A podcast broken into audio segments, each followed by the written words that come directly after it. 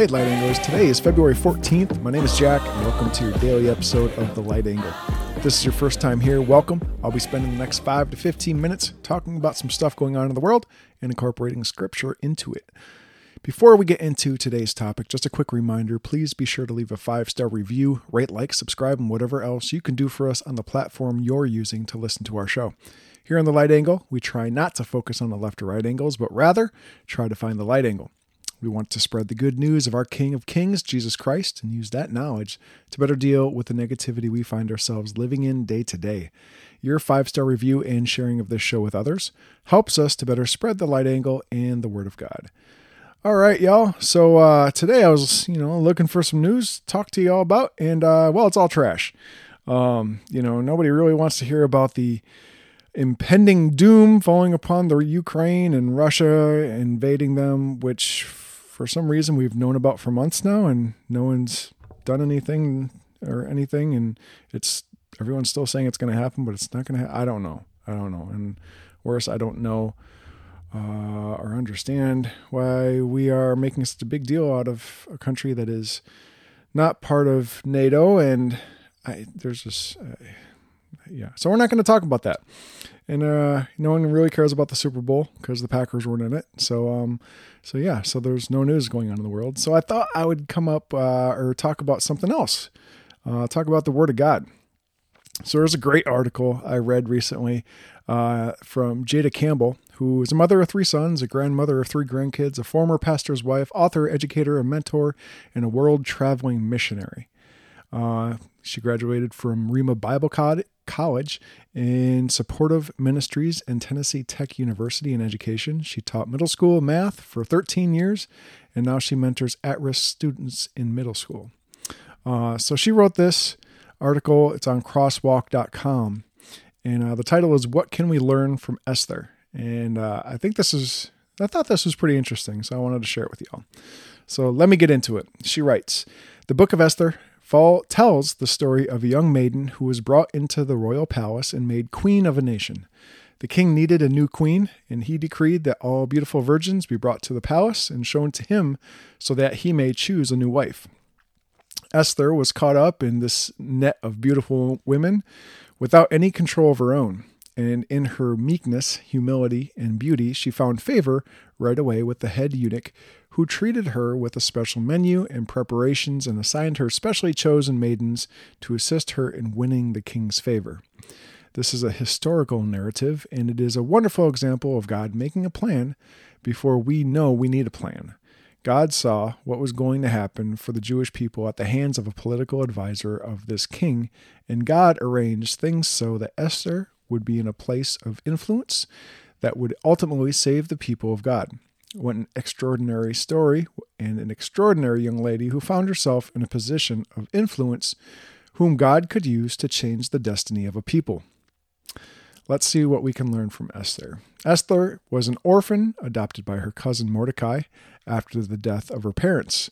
This part of her heritage is very similar to our own. Ephesians 1 5 in the NLT says, God decided in advance to adopt us into his own family by bringing us to himself through Jesus Christ.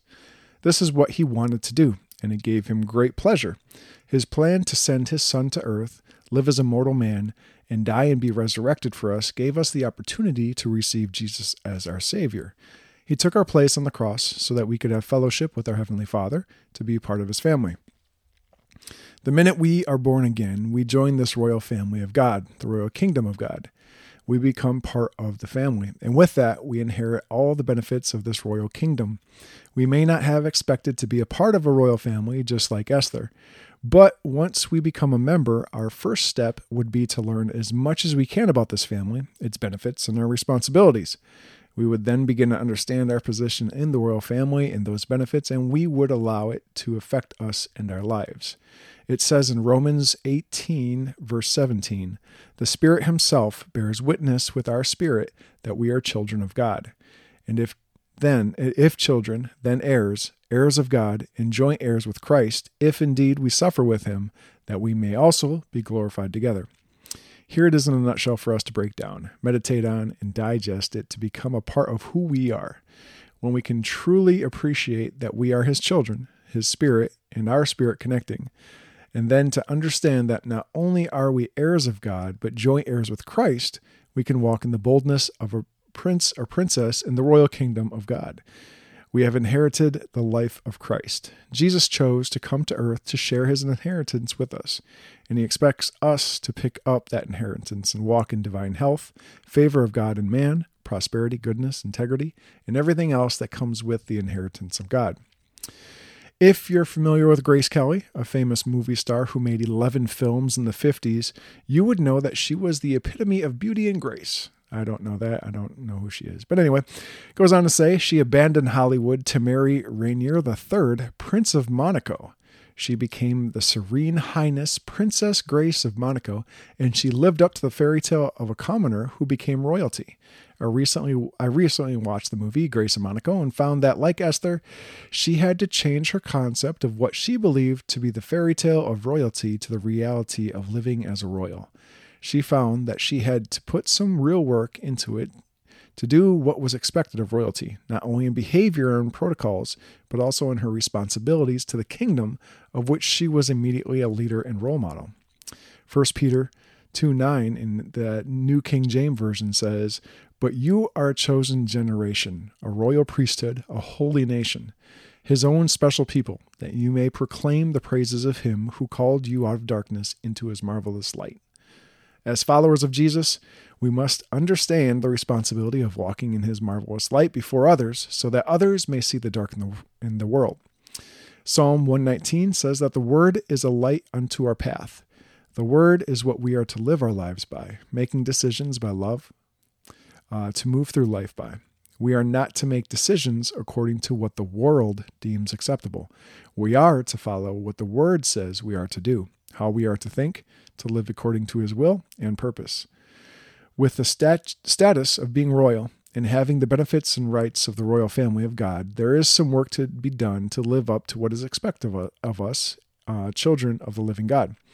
We should not be concerned about what is expected by people of or the world, but what is expected by our heavenly Father, and to live up to the honor he has bestowed on us when he gave uh, his best, his son, Jesus Christ, to take our place on the cross for our sins. Knowing without a doubt who we are in the royal kingdom of God and being able to walk confidently in the, that role gives us the ability to walk in the light to dispel the darkness in the world not only to bring light into our small part of the world, but to bring light to all those around us. Proverbs 31:25 says in the NLT, she is clothed with strength and dignity, and she laughs without fear of the future. When was the last time you freely laughed without fear when thinking of your future, the future of your children, your future as you get older, your financial future? To be able to freely laugh without fear of the unknown, to be able to look ahead without knowing the future and staring it in the face without reservations, but with strength and dignity, takes a man or woman who knows who they are and who, yeah, and knows who they are. Sorry. Oh, we have a God who has our back, who goes before us with purpose, who's by our side in all situations, who speaks to us in a still small voice, who thunders when necessary and who cradles us in his fatherly arms when we need him to. Do you know him that way? Do you look to him when you have questions? Do you seek his, his advice before others? Do you have that father daughter, father son relationship that carries you through the tough times? Because he's waiting for you to turn his way, to listen to his voice, to spend time with him. Esther is a perfect example of living fearlessly in strength and dignity. She ended up the queen under circumstances out of her control, and she could have easily remained in the comfort of her beautiful and luxurious living quarters for the rest of her life. Her cousin Mordecai had initially advised her not to tell of her Jewish heritage when she went to the palace, and she did keep this to herself. When the plot to annihilate the Jews by Haman, a close advisor of the king, was found out, she could have said nothing. She could have stayed out of it, and she could have had no conflict and lived a pampered life.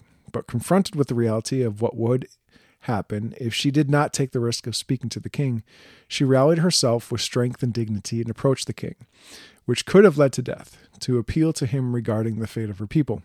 Mordecai said to her in Esther 4:14, "Yet who knows whether you have come to the kingdom for such a time as this?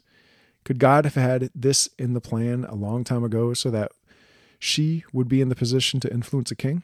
Could the God of the universe have, have placed you in a position to make a difference in your sphere? Is it possible that God has a plan for you to spread his gospel in whatever situation you find yourself in? Esther ultimately answered in verse 16 And so I will go to the king, which is against the law, and if I perish, I perish. Such strength and dignity, she found favor with her king, and he did the right thing to protect the Jews from annihilation. Her strength and dignity in the face of the insurmountable obstacle shows us that there is something we can do to make a difference. It may be hard, it may be difficult, but God gives us the strength and dignity to do what He has called us to do.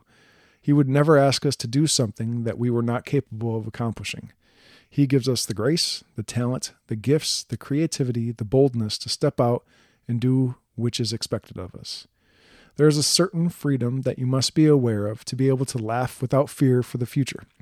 Freedom to walk as a prince or princess of the royal kingdom of God comes with the responsibility of loving God and loving others.